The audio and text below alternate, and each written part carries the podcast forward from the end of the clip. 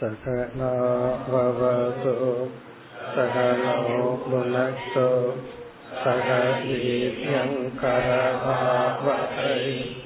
जगति न दीकमस्तु महाभैः ॐ स्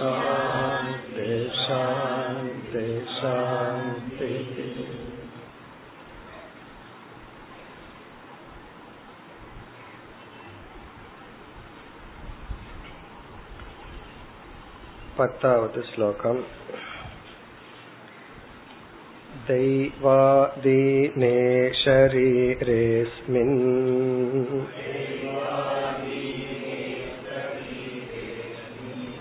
गुणभाव्येन कर्मणा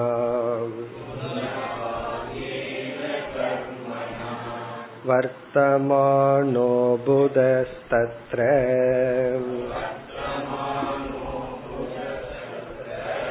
कर्तास्मीति निबध्यते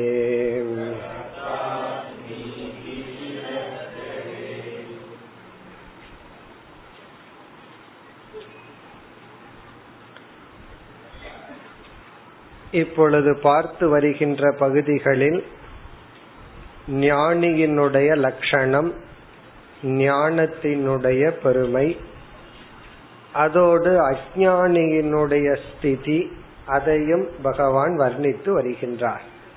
அஜானி இப்படி இருப்பான் ஞானி இப்படி இருப்பான். இங்கு முக்கியமாக ஞானியினுடைய லட்சணம் அது ஞானத்தினுடைய பலத்தின் பெருமையை விளக்கி வருகிறது.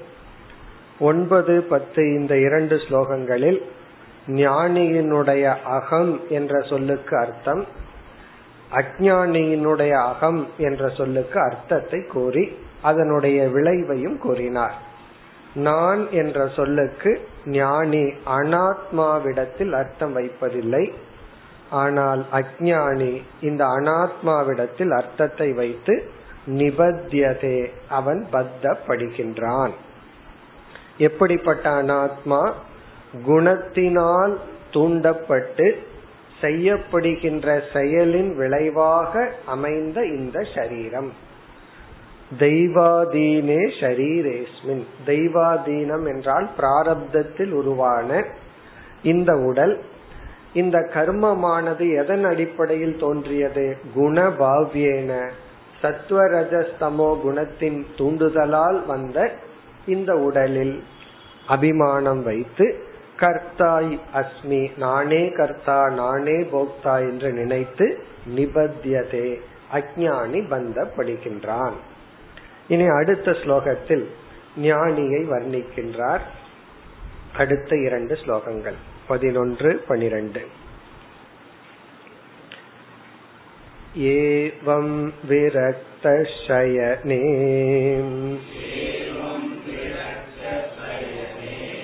आसनाटनमज्जने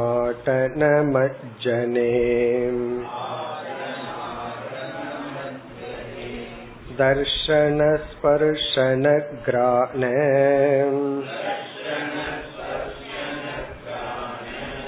भोजनश्रवणादिषु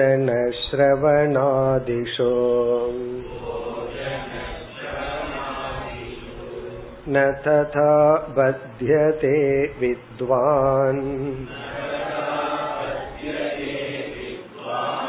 तत्र तत्रातयन् गुणान् प्रकृतिस्थोऽप्यसंसक्तः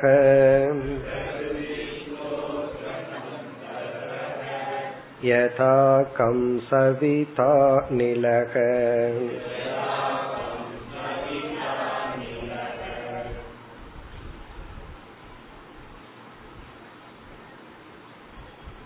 உத்தவர் ஞானியானவன் எப்படி நடப்பான் எப்படி அமர்வான் எப்படி உணவை உட்கொள்வான் என்றெல்லாம் கேள்வியை கேட்டார்.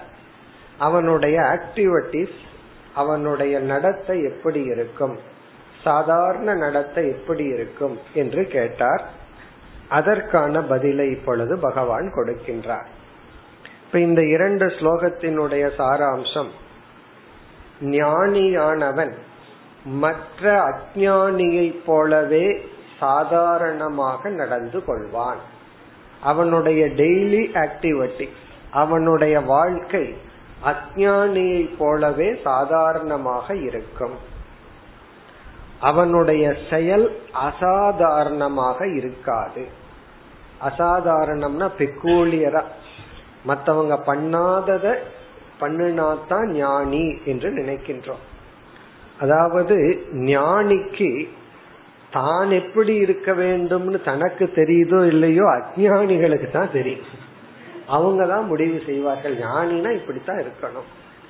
ஞானினா நான் சாப்பிடுற பிஸ்கட் அவர் சாப்பிடக்கூடாது. அவரு வந்து என்ன பண்ணணும்? நம்ம பண்றத பண்ணக்கூடாது. நான் பண்ற மாதிரி அவரும் பண்ண அவருக்கு எனக்கு என்ன வித்தியாசம்? சாதாரண ஆக்டிவிட்டி அதைத்தான் இங்கு பகவான் குறிப்பிடுகின்றார்.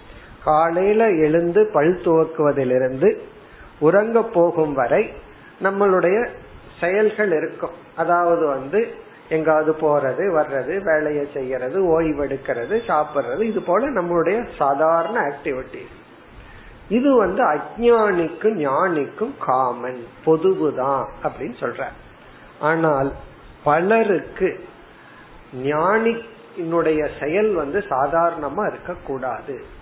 அவன் நம்ம மாதிரி சாப்பிடக்கூடாது நம்ம சாப்பிடுற ஐட்டத்தை சாப்பிடக்கூடாது. இப்படி எல்லாம் நம்ம முடிவு பண்ணி வச்சிருக்கோம். இது வந்து இந்த அஜானத்தை யாருமே போதிக்கல. ஆனா நம்மளாக முடிவு பண்ணி வச்சிருக்கிறோம். அதுக்காகத்தான் பல இடங்கள்ல கீதை உபனிஷத் இது போன்ற பிரகரண கிரந்தங்களில் ஞானி வந்து சாதாரணமாக இருப்பான். அந்த கருத்து வலியுறுத்தப்படுகிறது. இவனுடைய லைஃப் வந்து மேலோட்டமா பார்த்தா எந்த வித்தியாசமும் இருக்காது. பிறகு வந்து அந்த பலன் வந்து ரொம்ப சீக்கிரட் அது அவனுக்கு தான் தெரியும். அது ரொம்ப உள்ள ஆழ்ந்த மனதில் இருக்கின்ற ஒரு பலன் அல்லது அனுபவம். வெளி விஷயத்துல சாதாரணமா இருப்பான். மற்றவர்களைப் போல இவன் செயல்படுவான். இனி ஒரு கருத்து. ஞானம் வந்ததற்கு பிறகு இந்த ஞானம் அவனுடைய எந்த கடமைக்கும் தடையாக இருக்காது. அவனுக்குன்னு சில கடமைகள் இருந்தால் இந்த ஞானம் வந்து கடமைக்கு தடையாக இருக்காது. அவனால் அந்த கடமைகளை நன்கு செய்ய முடியும். வேணும்னா விடலாம். அது அவனோட சாய்ஸ் ஆனால் இந்த ஞானம் அதற்கு பகைவன் அல்ல. சில பேர் வந்து வேதாந்தம் படிச்சு ஞானம் அடைங்கன்னா இல்ல எத்தனையோ டியூட்டி எனக்கு இருக்கு. அதெல்லாம் முடிச்சுட்டு தான் வருவேன் அப்படின்னு சொல்லிடுற அப்படின்னா என்ன அர்த்தம்? வேதாந்தம் படிச்சா நம்ம கடமையெல்லாம் செஞ்சிட மாட்டோம். ஏன்னா மித்தியா பொய் அப்படின்னு நினைச்சிட்டு நமக்கு வந்து உழைக்க மாட்டோம் பணம் சம்பாதிச்சிட மாட்டோம் நம்ம கடமையை செய்ய மாட்டோம்னு நினைக்கிறோம். ஆனால் அதுவும் தவறான கருத்து. இந்த ஞானம் நம்முடைய கடமைக்கு எதிரி அல்ல. மோகத்துக்கு தான் எதிரி சம்சாரத்துக்கு தான் எதிரியே தவிர நம்மளுடைய டியூட்டிக்கு எதிரி அல்ல. சில பேர் ஞானம் அடைஞ்சிட்டு அவன் அதே போல வியாபாரம் பண்ணிட்டு இருக்கான் அதே போல பிசினஸ் பண்ணிட்டு இருக்கான்னு சொன்னா அவன் அப்படித்தான் பண்ணுவான். வேற எப்படி பண்ணுவான்? ஞானம் அடைஞ்சதற்கு பிறகு. ஆகவே நம்முடைய டெய்லி ரொட்டீன் நம்முடைய கடமைக்கு இது எதிரி அல்ல. இப்ப இங்க வந்து அவருடைய ஆக்டிவிட்டிஸ சொல்லி இந்த செயல்களில் அவன் பற்றில்லாமல் சாதாரணமாக இருப்பான். என்ன? ஏவம் விரக்தக. ஏவம் விரக்தக என்றால் விரக்தகன முழுமையான பற்றின்மையை அடைந்தவன். ஏவம்ங்கிற சொல் இதற்கு முன் சொன்ன ஞானத்தின் விளைவாக. ஏவம் விரக்தகன இந்த மாதிரி வைராகியத்தை அடைந்தவன். என்ன? இந்த வைராகியம் ஞானத்தின் மூலமாகவும் அடைந்துள்ளான். ஞானமே அடையாம ஒரு சாதகன் வந்து உலகம் கொடுக்கிற துயரத்தை பார்க்கும் பொழுது ஒரு வைராகியம் வரும். உலகம் கொடுக்கிற இன்பத்தை மட்டும் பார்த்தா மோகம் ஏற்படும். ஒருவனுக்கு விவேகம் ஏற்பட்டு அந்த இன்பத்துக்கு பின்னாடி மறைஞ்சு துன்பம் இருக்கு அப்படின்னு அந்த துன்பத்தை மட்டும் பார்க்கும் பொழுது வைராகியம் ஏற்படும். அது வந்து சாதகன் இடத்துல இருக்கிற வைராகியம் பிறகு அந்த வைராகியமே ரிஃபைன் ஆகி ஞானத்தினால வர்ற வைராகியம் தான் பூர்ணமான வைராகியம் அதுதான் இங்கு சொல்லப்படுகிறது. ஏவம் விரக்தகனா ஞானேன விரக்தக. அனித்தியத்துவ சிந்தையா ஏவன விரக்தக. அதாவது அனித்தியம்ங்கிற எண்ணத்தினால மட்டும் விரக்தி அடையல. ஞானத்திலேயே விரக்தக. விரக்தகன பூர்ண வைராகி. முழுமையான வைராகியத்தை அடைந்தவன். இப்ப வைராகியத்தை அடைந்தவன்னா அவனிடத்திலிருந்து எந்த செயலும் வராதான்னா இல்ல. அவனுடைய ஆக்டிவிட்டிஸ் எல்லாம் நார்மலா இருக்கும். இங்க உதாரணத்துக்கு பகவான் சில செயல்களை சொல்றார். இந்த மாதிரி செயல்ல அவன் தன்னை ஈடுபடுத்திக் கொள்ளும் பொழுதும் அவன் பற்றில்லாமல் இருப்பான் அல்லது பந்தப்படாமல் இருப்பான். அதுதான் கருத்து. என்னென்ன ஆக்டிவிட்டிஸ் சயனே. சயனே என்றால் ரெஸ்ட் எடுக்கிறது படுத்து கொண்டிருக்கும் பொழுதும். அப்படியே அவனை ரிலாக்ஸ் பண்ணிட்டு இருக்கான். சயனே. ஆசன. ஆசனன அமர்ந்து கொண்டிருக்கும் பொழுது. அடனம். அடனம் என்றால் சஞ்சரிப்பது அங்கேயும் இங்கேயும் போயிட்டு வர்றது. அடனம்னா அங்கேயும் இங்கேயும் போறது வாக் பண்றது நடக்கிறது போறது வர்றது. இந்த அடனம்ங்கிறதுக்கு வந்து நமக்கு புரியுற லாங்குவேஜ்ல சொல்லணும்னா அந்த ஊர் சுத்துறது அப்படின்னு அர்த்தம். என்ன பண்ணிட்டு இருக்கீங்க? அப்படியே சும்மா ஊர் சுத்திட்டு இருக்கேன் அப்படின்னு சொல்றமல்ல. அதே போல அங்க இங்கேயும் போயிட்டு வர்றது. அடனம் அப்படின்னு சொன்னா அப்படியே அங்க இங்கேயும் போயிட்டு வர்றது. அடன மஜ்ஜனே. மஜ்ஜனம்னா தன்னை உடலை தூய்மைப்படுத்தும் செயல்களில் ஈடுபடுதல். பல் துவக்குதல் குளித்தல் பாத் எடுக்கிறது இதெல்லாம். மஜ்ஜனே. உடலை பராமரிக்கின்ற செயல்கள் உடலை தூய்மைப்படுத்துவதற்கு ஆக செய்கின்ற செயல்கள். என்ன சில பேர்த்துக்கு ஞானி ஆயிட்டா குளிக்க கூடாது. இப்படி எல்லாம் ஒரு கற்பனை இருக்கு. அவரு குளிக்காம இருக்கலாம் அவரு பக்கத்துல யாரு போக முடியும்? அப்படி அப்படி எல்லாம் ஒரு கற்பனை. குளிக்க கூடாது பல் துவக்க கூடாது அப்படி எல்லாம் சில பேர் அப்படி ஒரு தத்துவத்துடன் இருக்கிறார் அதுதான் ஞானம். அப்படியெல்லாம் கிடையாது. அவன் தன்னுடைய உடலை தூய்மைப்படுத்துவது உடல் மட்டுமல்ல ஆடை இருக்கிற இடம் சூழ்நிலைகள் இதை தூய்மைப்படுத்தி கொண்டிருக்கும் பொழுதும். அப்போ அவன் வந்து படுத்திருக்கும் பொழுது அமர்ந்து கொண்டிருக்கும் பொழுது இங்கும் அங்கும் அலைந்து கொண்டிருக்கும் பொழுதும் பின்னாடி சொல்ல போறாரு அவன் பந்தப்படுவதில்லை. அதுதான் அடுத்த ஸ்லோகத்துல வரப்போகுது. இதெல்லாம் வந்து உடல் ரீதியாக செயல்படுகின்ற செயல். இனி அடுத்தது இந்திரியங்கள். தர்ஷன ஸ்பர்ஷன. தர்ஷனம்னா பார்க்கும் பொழுதும் இந்த உலகத்தை அவன் பார்த்து கொண்டிருக்கும் பொழுது தர்ஷன ஸ்பர்ஷனம் அவன் தொட்டு உணரும் பொழுது அதாவது தொக்குங்கிற இந்திரியத்தை பயன்படுத்தும் பொழுது கிராண கிராணம்னா ஸ்மெல் கிராண. இதெல்லாம் வந்து ஞானேந்திரியத்தை குறிக்கின்றது. ஞானேந்திரிய விவகாரத்தில் அவன் ஈடுபடும் பொழுது அவன் உன்னை பார்க்கறான் உன்னை கேட்கிறான் உன்னை சுவைக்கின்றான். அதாவது கடினமான பாறையிலையும் அமரலாம். மிருதுவான பஞ்சு மெத்தையிலையும் அவன் அமரலாம். இப்படிப்பட்ட விவகாரங்களில் அவன் ஈடுபடும் பொழுது பிறகு போஜன போஜனம்னா உணவு உட்கொள்ளுதல். போஜன ஸ்ரவணாதிஷு கேட்டல் முதலியவைகள் செய்யும் பொழுது.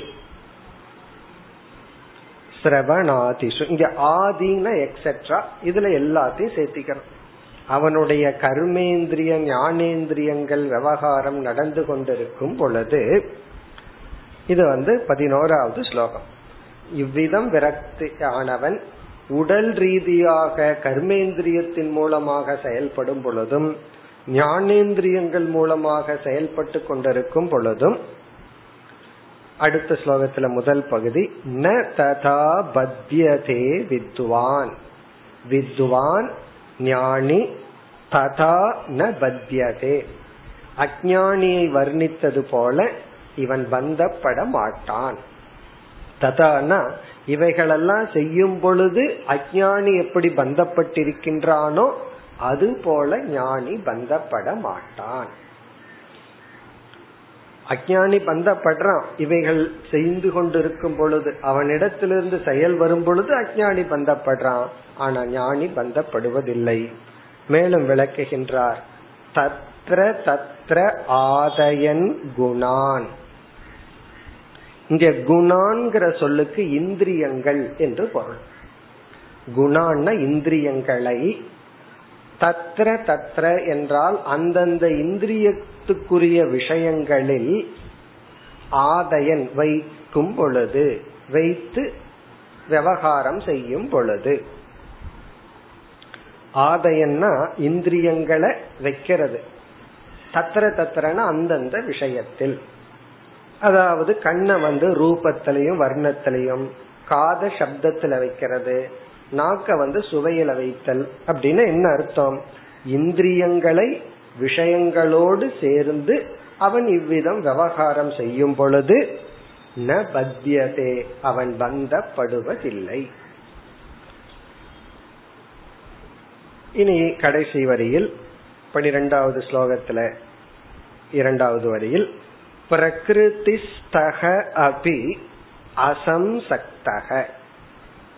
இங்க பிரகிருதி என்ற சொல் ஸ்தூல உடலை குறிக்கின்றது. ஸ்தூல உடலில் இருக்கும் பொழுதும் பிரகிருதிஸ்தக என்றால் ஸ்தூல சரீரத்தில் இருந்து அவன் இவ்விதம் விவகாரம் செய்து கொண்டிருக்கும் பொழுதும் அவன் ஏன் பந்தப்படுவதில்லை? அதற்கான காரணத்தை கூறுகின்றார். ந அசம்சக்தக. அசம்சக்தகன எதிலும் பற்றில்லாதவனாய் இருந்து கொண்டு. இங்கு அசங்கத்துவம் என்ற ஒரு குணம் பெருமைப்படுத்தப்படுகிறது. அல்லது இந்த ஹைலைட் சொல்றமே அது ஹைலைட் பண்றார் பகவான். அசங்கத்துவம் அசம்சக்தகனா அதோடு சம்பந்தப்படாமல். அதாவது இந்திரியங்கள் மூலமா விஷயத்த பாக்கிறதோ உடல் மூலியமா விவகாரம் பண்றதோ சம்சாரம் அல்ல. சங்கத்துடன் பற்றுடன் விவகாரம் பண்றதுதான் ப்ராப்ளம் ஒரு குழந்தை இருக்கு அதை பார்த்து அதை எடுத்து பேசலாம் அந்த குழந்தைய கொஞ்சலான்னு ஒரு ஆசை நேச்சுரலா வரும். அது தவறு கிடையாது. ஏன்னா அந்த குழந்தைக்கு அந்த சக்தி இருக்கு. நம்ம ஈர்க்கிற சக்தி இருக்கு. ஆனால் பற்றுடன் செய்யும் பொழுதுதான் நமக்கும் கஷ்டம் அந்த குழந்தைக்கும் கஷ்டம். ஓவர் பற்றோடு எடுத்து அதை பண்ணி அதை போய் நம்ம ஹிம்சப்படுத்துவோம். ஆனால் பற்று இல்லாமல் இருந்தால் நம்ம நமக்கும் சந்தோஷம் நம்ம பயன்படுத்துற பொருள்களுக்கும் மகிழ்ச்சி. இனி வந்து கடைசி பகுதியில அது எப்படி அதற்குள் இருந்து கொண்டே அசங்கமாக இருந்து பந்தப்படாமல் இருக்க முடியும் என்பதற்கு மூன்று எக்ஸாம்பிள் மூன்று உதாகரணத்தை பகவான் குறிப்பிடுகின்றார். இதை போல இதை போல அதற்குள் இருந்தும் பந்தப்படுவதில்லை. அந்த மூணு எக்ஸாம்பிள் ஒன்று மூன்று பூதங்கள். பூதங்கள் அப்படின்னு சொன்னா பயம் வேண்டாம். ஆகாசம் காற்று சூரியன். இங்க சூரியன் அப்படிங்கறது ஒரு தத்துவம். ஆகாசம் ஒரு பூதம் சூரியன் காற்று ஒரு பூதம். சூரியனை வந்து நம்ம பிருத்திவி தத்துவம் எடுத்துக்கலாம். கம் சவிதா அணிலக. கம் என்றால் ஆகாசத்தை போல சவிதா என்றால் சூரியனை போல அணிலக என்றால் காற்றை போல. அனலக அப்படின்னா நெருப்பு அணிலக அப்படின்னா காற்று. அணில் அணிலகன காற்று. அணிலக காற்றை போல சவிதா சூரியனை போல கம் ஆகாசத்தை போல யதா. இது ஒவ்வொன்றும் ஒவ்வொரு தத்துவத்தை குறிக்கின்றது. இப்ப ஆகாசத்தை எடுத்துக்கோ இந்த ஆகாசம் வந்து எல்லா இடத்தில் இருந்தாலும் அது எந்த இடத்தினுடைய தன்மையினாலும் பந்தப்படுவதில்லை. இப்ப ஆகாசத்தினுடைய எக்ஸாம்பிள் எப்படின்னா சர்வத்திர ஸ்திதக அப்படி ஆகாசம் இல்லாத இடம் கிடையாது. ஆகாசம் எல்லா இடத்திலும் இருக்கு. ஆனா எந்த இடத்தினுடைய விசேஷத்தினால் நலம் கேடினால் ஆகாசம் பாதிக்கப்படுவதில்லை. அதே போல ஞானி எங்கு இருந்தாலும் அந்த இடத்தினால் அவன் பாதிக்கப்பட மாட்டான். இதெல்லாம் ஞானிக்கு தான் சாதகனுக்கு அல்ல. சாதகனுக்கு வந்து அந்த இடம் அவனை வந்து இன்ஃபுளுயன்ஸ் பண்ணிடும் தூண்டி விட்டுரும் ஸ்கூலினுடைய காம்பவுண்ட்ல நின்றுட்டு இருந்தான்னா படிப்பு ஞாபகம் வரும். ஹோட்டல்ல நின்றுட்டு இருந்தான்னா என்ன ஞாபகம் வரும்? அந்த வாசனை வந்து சாப்பிடலாங்கிற எண்ணத்தை தூண்டி விடும் அப்படி ஒவ்வொரு சூழ்நிலையும் அஜானியை தூண்டிவிடும். ஆனால் ஞானியை சூழ்நிலை தூண்டாது. பைஃபேக்ட் இவனே சூழ்நிலையை அமைப்பான். இவன் எங்க இருக்கானோ அதுதான் ஆசிரமம். பில்டிங் ஆசிரமம் கிடையாது. அது இருக்கிற இடத்துக்கு பேரு வேணா சும்மா ஆசிரமம்னு வச்சுக்கலாம். ஆனா ஞானி இருந்தால் அது வந்து அந்த சூழ்நிலையே மாறும். அஜானிக்கு அப்படி அல்ல. சூழ்நிலையினால் இவன் பாதிக்கப்படுவான். இது வந்து ஆகாசம். சர்வத்திர ஸ்திதக. எல்லா இடத்தில் இருந்தாலும் அந்த இட விசேஷத்தினால் பாதிக்கப்படுவதில்லை. அடுத்தது வந்து சவிதா. சூரியன். இந்த சூரியன் வந்து எதை பிரகாசப்படுத்தினாலும் பிரகாசப்படுத்தப்படும் பொருளினால் இது பாதிக்கப்படுவதில்லை. சூரியன் வந்து கங்கையையும் பிரகாசப்படுத்தது சாக்கடையையும் பிரகாசப்படுத்தது எல்லாத்தையும் அதை பிரகாசப்படுத்தது. ஆனால் கங்கையின் தன்மையோ சாக்கடையினுடைய தன்மையோ சூரியனுக்கு வருவதில்லை. இது பிரகாசப்படுத்துறது மட்டுமல்ல சூரியனை அதற்குள்ள இருக்கிற மாதிரி நம்ம பார்க்கிறோம். சாக்கடைக்குள்ளேயே சூரியனை பார்க்கிறோம் கங்கைக்குள்ளேயே சூரியனை பார்க்கிறோம். ஆனால் சூரியன் அதனால் பாதிக்கப்படுவதில்லை. அதே போல ஞானியினுடைய இந்திரியங்கள் எத்தனையோ பொருள்களை பிரகாசப்படுத்துகிறது. அவன் நல்ல பொருளையும் பார்க்கிறான் தீய பொருளையும் பார்க்கிறான். தீய பொருள் ஒண்ணு கிடையாது ஒரு ஆங்கிள் ஒரு ஆங்கிள் சொல்ற ஏன்னா அது வந்து ராகத்வேஷத்தை எல்லாம் கொடுக்கிற பொருள்கள். விருப்பு வெறுப்பை எல்லாம் தூண்டுகின்ற பொருள்கள். கோபத்தை தூண்டுறது பொறாமைய தூண்டுறது மோகத்தை தூண்டும் அப்படிப்பட்ட பொருள்களையும் பார்க்கிறான். அப்படின்னா என்ன? அவனுடைய இந்திரியம் அந்த பொருளை பிரகாசப்படுத்துகிறது. அதே போல நல்லதையும் பார்க்கிறான். இரண்டு நாளும் ஞானியினுடைய மனம் பாதிக்கப்படுவதில்லை.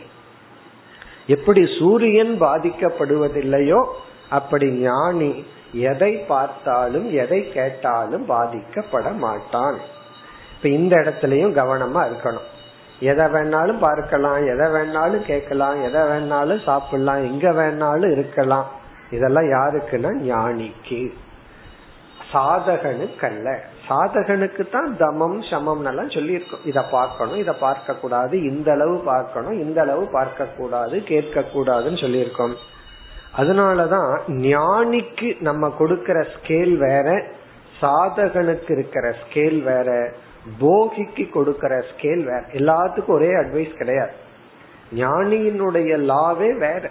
இப்ப பூமியினுடைய ஈர்ப்பு சக்திக்கு அப்பாற்பட்டு போயிட்டோம்னா அங்க வந்து இந்த பிசிக்ஸ் வேலை செய்யாது. அங்க வேற பிசிக்ஸ் அதே போலதான் ஞானியினுடைய ஸ்கேல் வேற. இதையெல்லாம் நம்ம ஆரம்பத்துல படிச்சுட்டு அதனாலதான் நான் எதை வேணாலும் பார்ப்பேன் எதை வேணாலும் சாப்பிடுவேன்னு சொல்லக்கூடாது சொல்லலாம் எப்பொழுதுனா அதனால் பாதிக்கப்படாமல் இருந்தால்.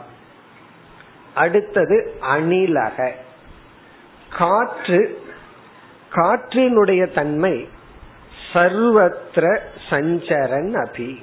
எல்லா இடத்திலும் சஞ்சரித்த போதிலும். காற்று போகாத இடம் இருக்கா அப்படின்னா கிடையாது. எங்க போனாலும் காத்திருக்கு.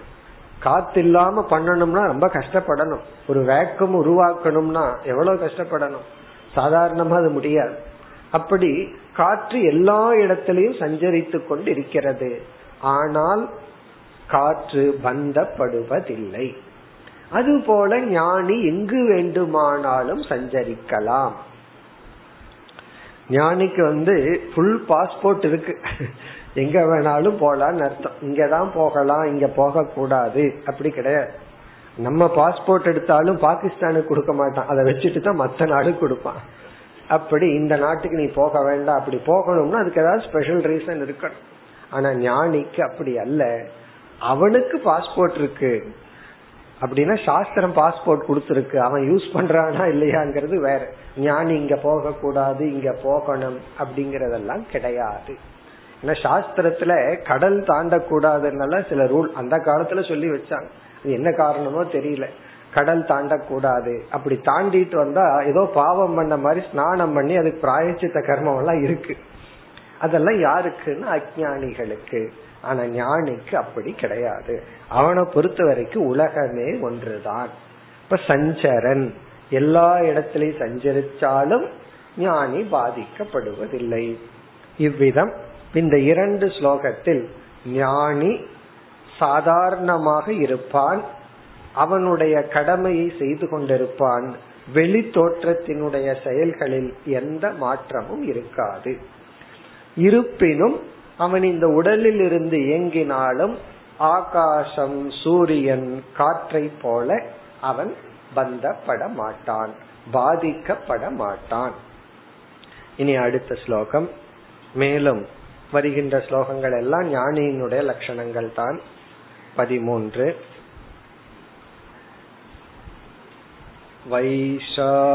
वैशारद्येक्षया सङ्ग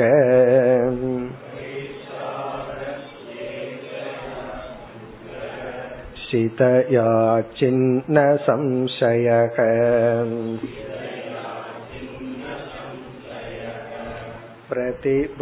प्रतिबुद्ध इव स्वप्नात्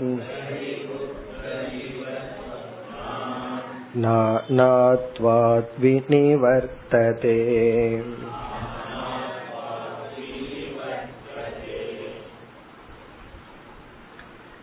இந்த ஸ்லோகத்தில் ஞானி இப்படிப்பட்ட பலனை அடைய என்னென்ன சாதனைகளை கடந்து சென்றான் என்று சொல்லப்படுகிறது. இங்கு ஞானி இறுதியாக செய்த சாதனை என்ன? கடைசியா என்ன ஸ்டெப்ப தாண்டி இப்படிப்பட்ட பலனை அடைந்தான். என்ன இந்த பலனை கேட்கும் போது ரொம்ப நல்லா இருக்கு. அவன் என்ன வேணாலும் பண்ணுவான் என்ன வேணாலும் பண்ணலாம் ஆனா பாதிக்கப்பட மாட்டான். ஒரு சுகர் பேஷண்ட்டுக்கு நீ எவ்வளவு ஸ்வீட் வேணாலும் சாப்பிடலாம். ஆனா உனக்கு சுகர் அப்படியே இருக்குன்னு சொன்னா அவனுக்கு எப்படி இருக்கும்? அது போலலாம் ஞானிக்கு வந்து நீ என்ன வேணாலும் சாப்பிடலாம் என்ன வேணாலும் பண்ணலாம்.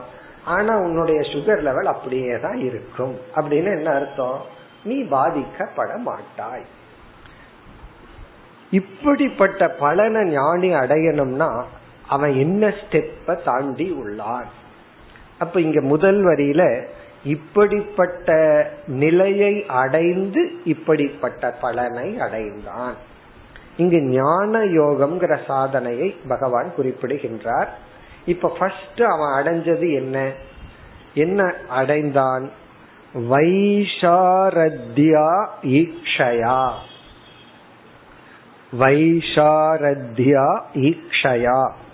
ஈக்ஷயா என்றால் ஞானம் விஷன். அவன் வந்து தன்னையும் உலகத்தையும் இறைவனையும் பார்க்கும் விதம். The way in which he looks at தன்னை பார்க்கிற விதம். ஈக்ஷையான அந்த விஷன் அவன் எப்படி அதை பார்க்கறான்? எப்படி ஜட்ஜ் பண்றான்? எப்படி இன்டர்பிரட் பண்றான்? எதை? இந்த உலகத்தை தன்னை இறைவனை இவைகளையெல்லாம் அவன் பார்க்கிற விஷன் வைஷாரத்யா என்றால் மிக மிக சரியான வைசாரத்தியான ப்ராப்பர் சரியான உண்மையான என்றெல்லாம் பொருள்.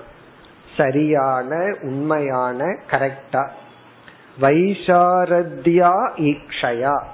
சரியான விஷன். இந்த உலகத்தையும் தன்னையையும் இறைவனையும் சரியான நோக்குடன் பார்ப்பவன் ஆக இந்த சொல்லினுடைய பொருள் வைசாரத்யா ஈக்ஷயா என்றால் வித் ரைட் விஷன் அப்படின்னு அர்த்தம். சரியான நோக்குடன். நம்ம யோசிச்சு பார்த்தா எல்லா ப்ராப்ளத்துக்கும் காரணமே சரியான நோக்கு கிடையாது. நோக்குதல் பாக்கிறதுன்னு சரியாவே பாக்கிறது கிடையாது. புரிஞ்சுக்கிறது கிடையாது.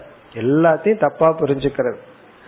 தப்பா புரிஞ்சிட்டாலும் பரவாயில்ல. தப்பா புரிஞ்சிட்டன்னு கூட புரிஞ்சுக்காம நான் தான் சரியா புரிஞ்சுக்கிறேன் அப்படின்னு வேற நினைச்சிட்டு இருக்கிறது. ஆனா ஞானி வந்து வித் ரைட் விஷன் அவனுடைய விஷன் அவனுடைய பார்வை அவன் புரிந்து கொண்டது சரியாக உள்ளது.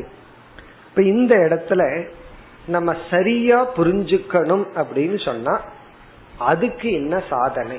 நம்ம ஏன் சரியா புரிஞ்சுக்கிறது இல்ல இது ஆத்ம விஷயத்துல மட்டுமல்ல. அனாத்ம விஷயத்துல நம்ம விவகாரத்துல நம்ம பிசினஸ்ல எல்லா விஷயத்திலையும் சரியா புரிஞ்சுட்டா ஒண்ணு சரியா புரிஞ்சுக்காம இருக்கிறது ஒண்ணு. இந்த சரியா புரிஞ்சுக்கணும்னா அதுக்கு என்ன உபாயம்னா சரியான அறிவை கொடுக்கும் உபாயத்தை பயன்படுத்துதல். சரியான பிரமாணத்தை பயன்படுத்தினா சரியா புரிஞ்சுக்குவோம். இப்ப வந்து நீ சரியா அளக்கணும் அப்படின்னா முதல்ல ஸ்கேல் சரியா இருக்கணும். இந்த காய்கறி வியாபாரம் பண்றவங்களுடைய தராசு எடுத்து பார்த்தீங்கன்னா அவங்களுக்குன்னு ஒரு தராசு இருக்கு. அவங்களுக்குன்னு ஒரு ஸ்கேல் இருக்கு. அதுல அந்த தட்டுல தான் அந்த காய வைப்பான். அதை நீங்க மாத்தி எடை போட சொல்லுங்க. ரெண்டும் ஒண்ணு தானே. இந்த தட்டுல இந்த தட்டுலயும் மாத்த சொன்னா மாத்த மாட்டாங்க ஏன்னா அந்த எடை போடுற மிஷினையே அவங்ககிட்ட ஒரு மேஜிக் இருக்கு. அதுக்கப்புறம் அந்த கை இருக்கு அதுல ஒரு மேஜிக் இருக்கு. அப்படி இல்லாம மெஷர்மெண்ட் சரியான பிரமாணம். அறிவை கொடுக்கும் கருவியை பயன்படுத்துதல். அப்ப இங்க வந்து சாஸ்திரம் தான் அறிவை கொடுக்கும் கருவி. அந்த சாஸ்திரம் அப்படியே வந்து பேசுறாரு சிடி போல. அது வந்து அது ரெக்கார்டர் மூலமா வரணும். அப்ப வந்து ஆசிரியர் குரு. அப்ப வந்து வைஷாரத்யா ஈக்ஷயா அப்படின்னா தன்னை குருவிடமும் வேதாந்தத்திடமும் அர்ப்பணிப்பதன் மூலமாக அடைந்த அறிவினால். அதாவது பிரமாணத்தை பயன்படுத்தி சரியான அறிவை அடைவதனால். நம்ம லௌகிக வாழ்க்கையில யாரு நமக்கு உண்மையான அறிவை கொடுக்கிறார்களோ அவர்களிடத்தில் காதை கொடுத்தல் ஸ்ரத்தை வைத்து கேட்டு கொள்ளுதல். ஆனா அதை நம்ம செய்ய மாட்டோம். ஏன்னா அது ரொம்ப பிளீசிங்கா இருக்காது. சந்தோஷமா இருக்காது. எது வந்து பிளீசிங்கா சந்தோஷமா இருக்கோ அங்கதான் நம்ம காதை கொடுக்கறோம்.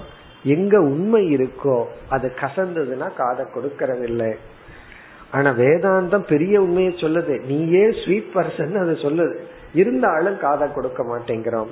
இப்ப வைஷாரத்யா ஈக்ஷயா என்றால் சிரவணத்தின் மூலமாக சரியான அறிவை அடைந்ததனால் அதான் அர்த்தம். சிரவணத்தின் மூலமாக சரியான அறிவை அடைந்ததனால்.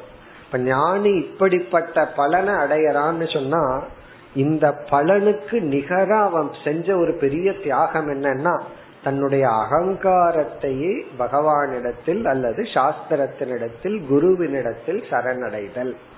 அது ஒரு பெரிய விஷயம்.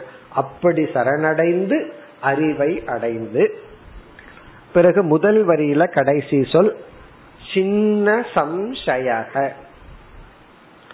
இந்த இடத்துல சின்ன என்றால் நீக்கிய அறுத்த. தமிழ்லயும் இந்த வார்த்தை இருக்கு. சின்ன பின்னமாக்கிறது அப்படின்னு சொல்லுவாங்க. அந்த சின்ன அப்படின்னா இனி ஒரு வார்த்தை. சின்னன்னா ஸ்மால்னு ஒரு அர்த்தம். அது வேற. இந்த இடத்துல சின்னம் அப்படின்னா சிந்து வெட்டுதல். சின்ன சம்சயகன சந்தேகங்களை நீக்கி. இப்படி சொன்ன உடனே உங்களுக்கே தெரிஞ்சிடும் என்ன சாதனை அப்படின்னு சொன்ன சந்தேகங்களை எப்படி நீக்க முடியும்? மனநத்தின் மூலமாக. மனநத்தின் மூலமாக சந்தேகங்களை எல்லாம் நீக்கி. வந்து மறுபடியும் மறுபடியும் திங்க் பண்ணி முதல்ல குரு உபதேசிக்கிறார். இவனுக்கு ஸ்ரத்த இருந்தா என்ன சொல்லுவான்? குருவும் சாஸ்திரமும் சொல்றதுனால நான் அப்படியே நம்புறேன் அவ்வளவுதான். அது சிரவணம். இப்ப சிரவணத்துல தெளிவாயிரும். அதுக்கப்புறம் வந்து நம்மளே திங்க் பண்ணி மனநத்துல என்ன சொல்றோம்? குரு சொல்றதுனால நான் பிரம்மன்னு சொல்லல. சாஸ்திரம் சொல்றதுனால நான் சொல்லல. அதுதான் உண்மைன்னு நான் தெரிஞ்சிட்டதுனால நான் அப்படி சொல்றேன். இப்ப சின்ன சம்சய சந்தேகத்தை நீக்கி மனநத்தின் மூலமாக பிறகு அடுத்த ஒரு சாதனை அசங்கசிதயா வைசாரத்யக்ஷயா அசங்கசிதயா அதற்கு பிறகு வந்து இவன் இனி ஒரு சாதனையை மேற்கொள்கின்றான். சிதயா என்றால் ஷார்பன் சிதா அப்படின்னா இந்த இடத்துல கூர்மையாக்குதல். கூர்மையாக்குதல். அதாவது இந்த ஞானத்துக்கு சக்தியை கொடுத்தல். ஞானத்துக்கு பவர் கொடுக்கிறது அர்த்தம். ஞானத்தை கூர்மைப்படுத்துதல் அல்லது உறுதிப்படுத்துதல். ஒரு ஆயுதத்தை வந்து கூர்மைப்படுத்தும் பொழுது அந்த ஆயுதத்தை உறுதிப்படுத்துகின்றோம். இங்க வந்து எதன் மூலமாக இவனுடைய அறிவை இவன் திருடப்படுத்துகின்றான்? அதற்கு இங்கு பகவான் கொடுக்கிற சாதனை அசங்கம்.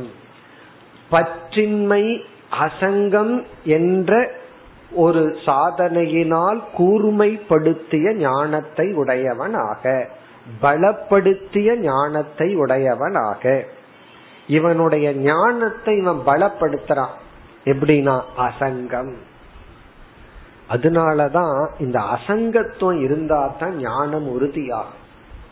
அசங்கத்துவம் வராம என்னதான் நம்ம படிச்சாலும் நமக்கு இந்த அறிவு வந்து கொஞ்சம் ஸ்ட்ராங் ஆகாது. அது கொஞ்சம் வீக்காவே இருந்துட்டு இருக்கும் ஒருவர் வந்து சிரசாசனம் பண்றார்.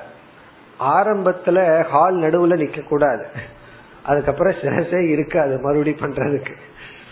முதல்ல என்ன செய்யணும்? ஒரு சுவரினுடைய அது மூணு பக்கம் இருக்கிற சுவரினுடைய ஒரு பாதுகாப்புடன் செய்யணும். கொஞ்சம் பிராக்டிஸ் ஆயிடுதுன்னா அதுக்கு பக்கத்துல போய் சுவரை தொடாம அவர்னால நிக்க முடியும். பிராக்டிஸ் ஆயிடுச்சுன்னா. ஆனா மென்டலி ஒரு சப்போர்ட் தேவைப்படும். அப்போ மனசளவுல தான் அந்த சுவர் தேவைப்படுமே தவிர உண்மையிலேயே தேவைப்படாது. அது கொஞ்ச நாள். அதற்கு பிறகு அவர் வந்து கிரவுண்டில் நிக்கணும். நடு கிரவுண்டில் அவர் நிக்க முடியும். காரணம் என்னன்னா அதான் மென்டலியும் கூட டிபெண்டன்ஸ் இல்லை. இது வந்து பிராக்டிக்கலா சிரசாசனம் பண்ணி பழகினவங்களுக்கு தெரியும். இது அறுபது வயசுக்கு மேல எல்லாம் ஆரம்பிக்க வேண்டாம். இதெல்லாம் சின்ன வயசுல ஆரம்பிச்சு பண்ணி இருந்தா அந்த ஸ்டெப்ஸ் நமக்கு நல்லா புரியும். அதாவது ஒரு ஸ்டேஜ்ல ஹண்ட்ரட் பர்சன்ட் தலை கால் தொடறதுக்கு சுவர் தேவைப்படும். அடுத்தது தேவைப்படாது ஆனா சுவர் தேவைப்படும். சுவர் இருக்கணும் அப்பதான் நிக்க முடியும். இல்லைன்னா பயம் நிக்க மாட்டோம் விழுந்துருவோம். அடுத்த ஸ்டேஜ்ல வந்து ஹண்ட்ரட் பர்சன்ட் நடு ஹால்ல நிக்க முடியும். இந்த அசங்கம் அப்படிங்கறது தேர்ட் ஸ்டேஜ் வாக்கியம் வந்து பற்றின்மையினால் இந்த இப்ப என்ன பண்றான்? அந்த ஆசனத்துல அப்பொழுதுதான் அவன் உறுதி ஆகிறான் அதற்கு முன்னாடி ஸ்டேஜ்ல ஆசனத்தை செய்ய முடியவனா இருந்தாலும் உறுதி ஆகல அதே போல அசங்கத்தினால் இந்த அறிவில் உறுதியாகி நாம் பிரம்மன் தான் இந்த உலகம் மித்தியாதான்.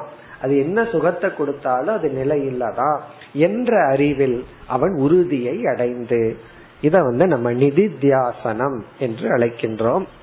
அப்போ முதல் வரியில சிரவண மனன நிதித்தியாசனம் என்ற சாதனையினால்தான் இவன் என்ன ஆனா? இவன் ஞானி ஆனான். இப்படிப்பட்ட பலனை எப்ப இவன் அனுபவிக்கிறான்? சிரவண மனன நிதித்தியாசனத்தினால். இதுல ஒவ்வொன்றும் கஷ்டம்தான். அவ்வளவு சுலபம் அல்ல. சிரவணத்தை கஷ்டம்னு நம்ம ஏன் சொல்றோம் அப்படின்னா கேட்கறது கஷ்டம்னு சொல்லல. அந்த இடத்துல இந்த அகங்காரத்தை சரண்டர் பண்ண வைக்கிறது இருக்கு. அது அவ்வளவு சுலபம் அல்ல. சில பேர் வந்து நான் யாருகிட்டையும் கேட்க மாட்டேன். புஸ்தகத்துலதான் படிப்பேன் அப்படின்னு சொல்லுவார் புஸ்தகம் என்ன? அதுவும் யாரோ எழுதுனது தானே. ஆனா கேட்கறது அதை விட சுலபம். காரணம் என்ன? கேட்கணும்னா அந்த இடத்துல ஈகோவை விட்டு கொடுக்கணுமே. அவர் முன்னாடி அமரணுமே. அது பெரிய கஷ்டம் அல்லவா? அப்படி இப்படி எல்லாம் சாதனைகளை மேற்கொண்டு அவன் வந்து முக்தன் ஆனான் மீண்டும் சொப்பன உதாரணம் இரண்டாவது வரியில் பிரதிபுத்தக இவ சொப்பனாத். சொப்பனத்திலிருந்து விழித்தவன் போல் ஆகிவிட்டான். சொப்பனம் கனவிலிருந்து விழித்தவன் போல ஞானி சம்சாரத்திலிருந்தும் அஜானத்திலிருந்தும் மோகத்திலிருந்தும் விழித்து கொண்டான்.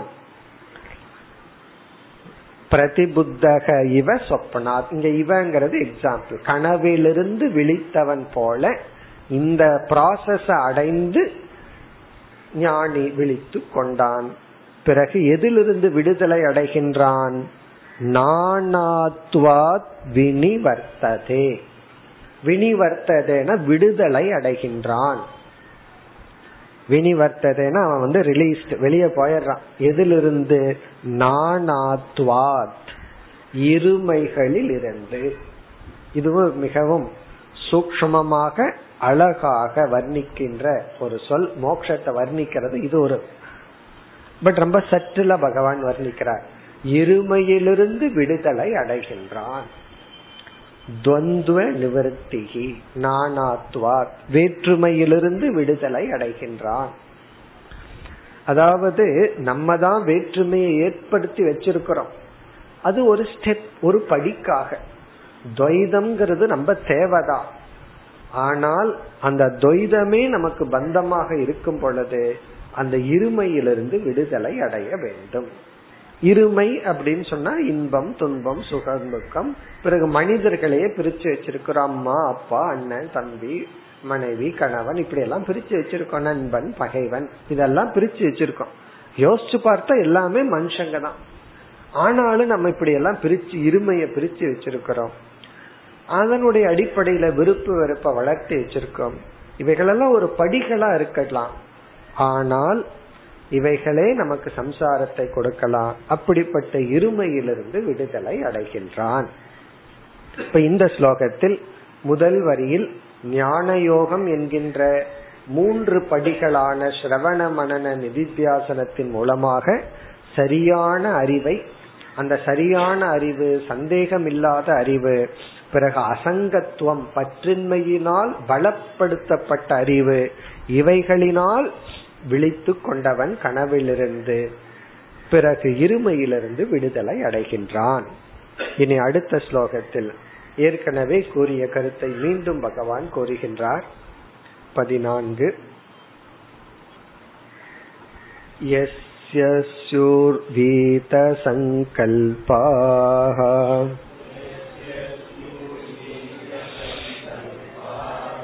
प्राणेन्द्रियमणो धियाम् वृत्तयः स विनिर्मुक्तः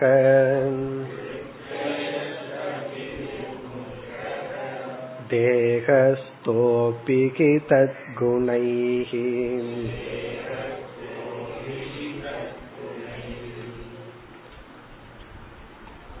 ஏற்கனவே கூறிய கருத்தை மீண்டும் பகவான் வலியுறுத்துகின்றார்.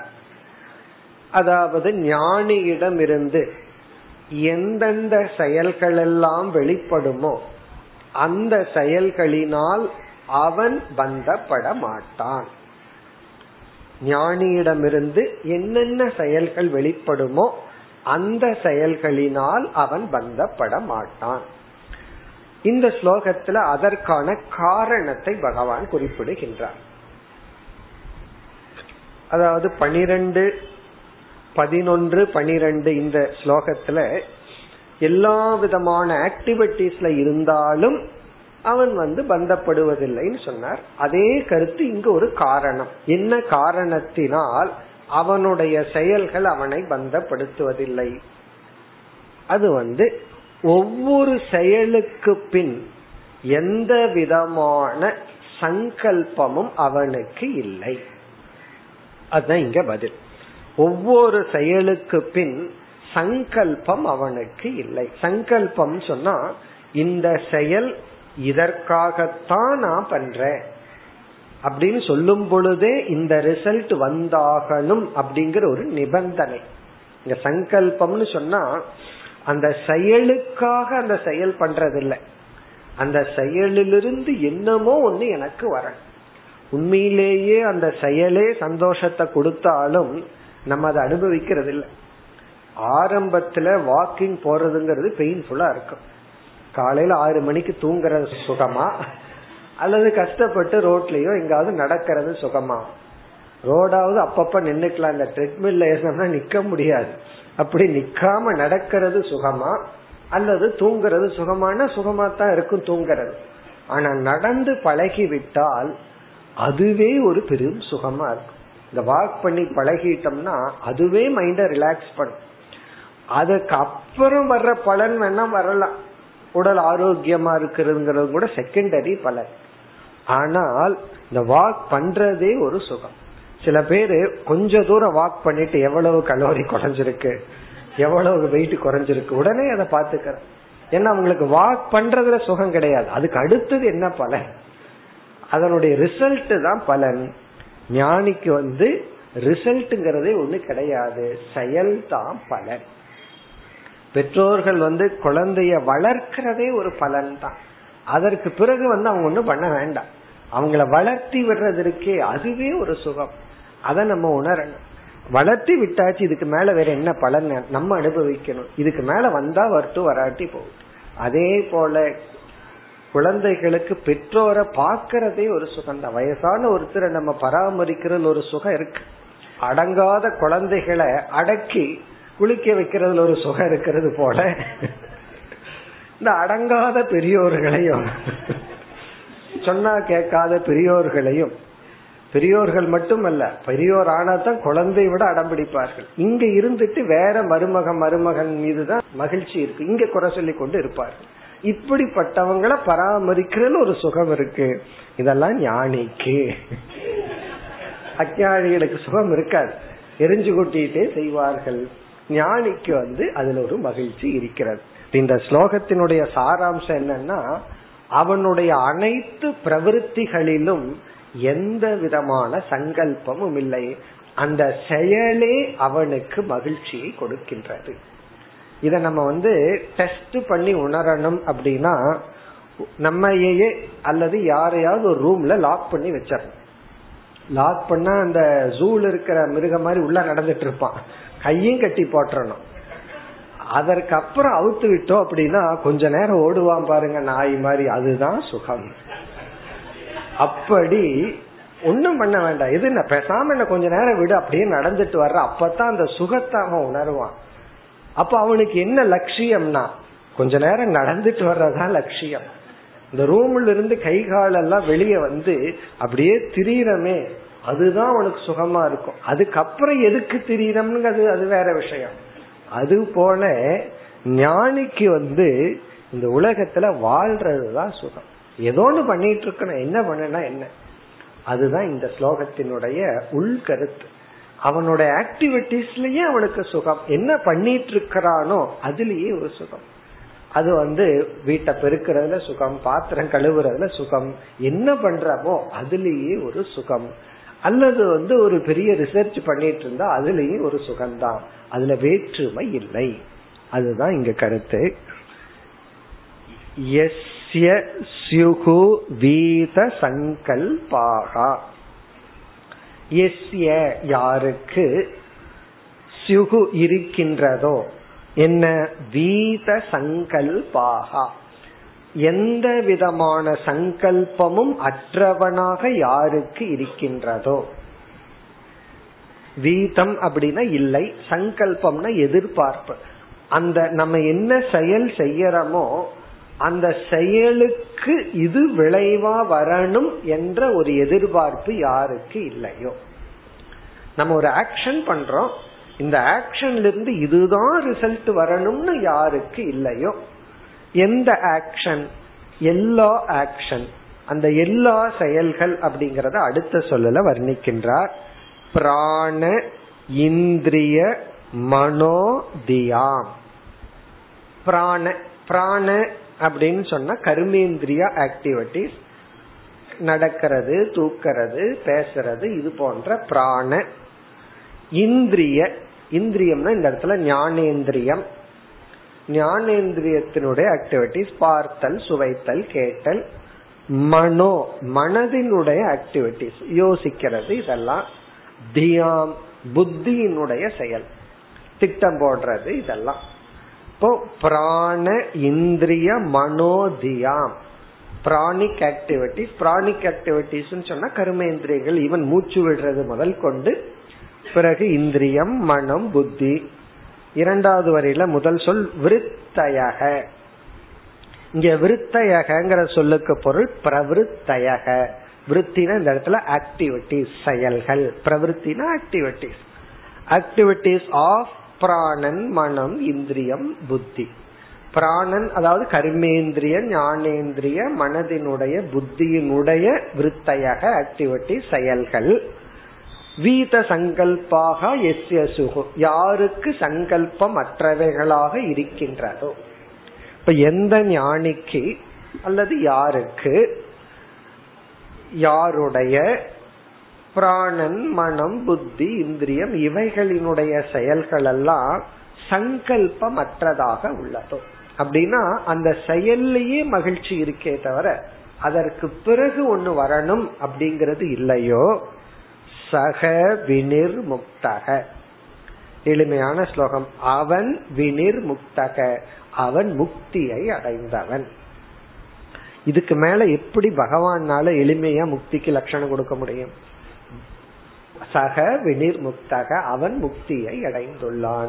அப்ப பந்தத்துக்கு என்ன காரணம்னா நம்மளுடைய செயல் காரணம் அல்ல எப்படிப்பட்ட செயல்கிற காரணம் அல்ல எவ்விதம் செய்தோங்கிறது காரணம் அல்ல செயலினுடைய விளைவும் காரணம் அல்ல அது வெற்றியா இருக்கலாம் தோல்வியா இருக்கலாம் அதுவும் காரணம் அல்ல பிறகு அந்த செயலுக்கு பின் நம்மிடம் இருக்கின்ற அந்த சங்கல்பம் எதிர்பார்ப்பு தான் துயரத்திற்கு காரணம்.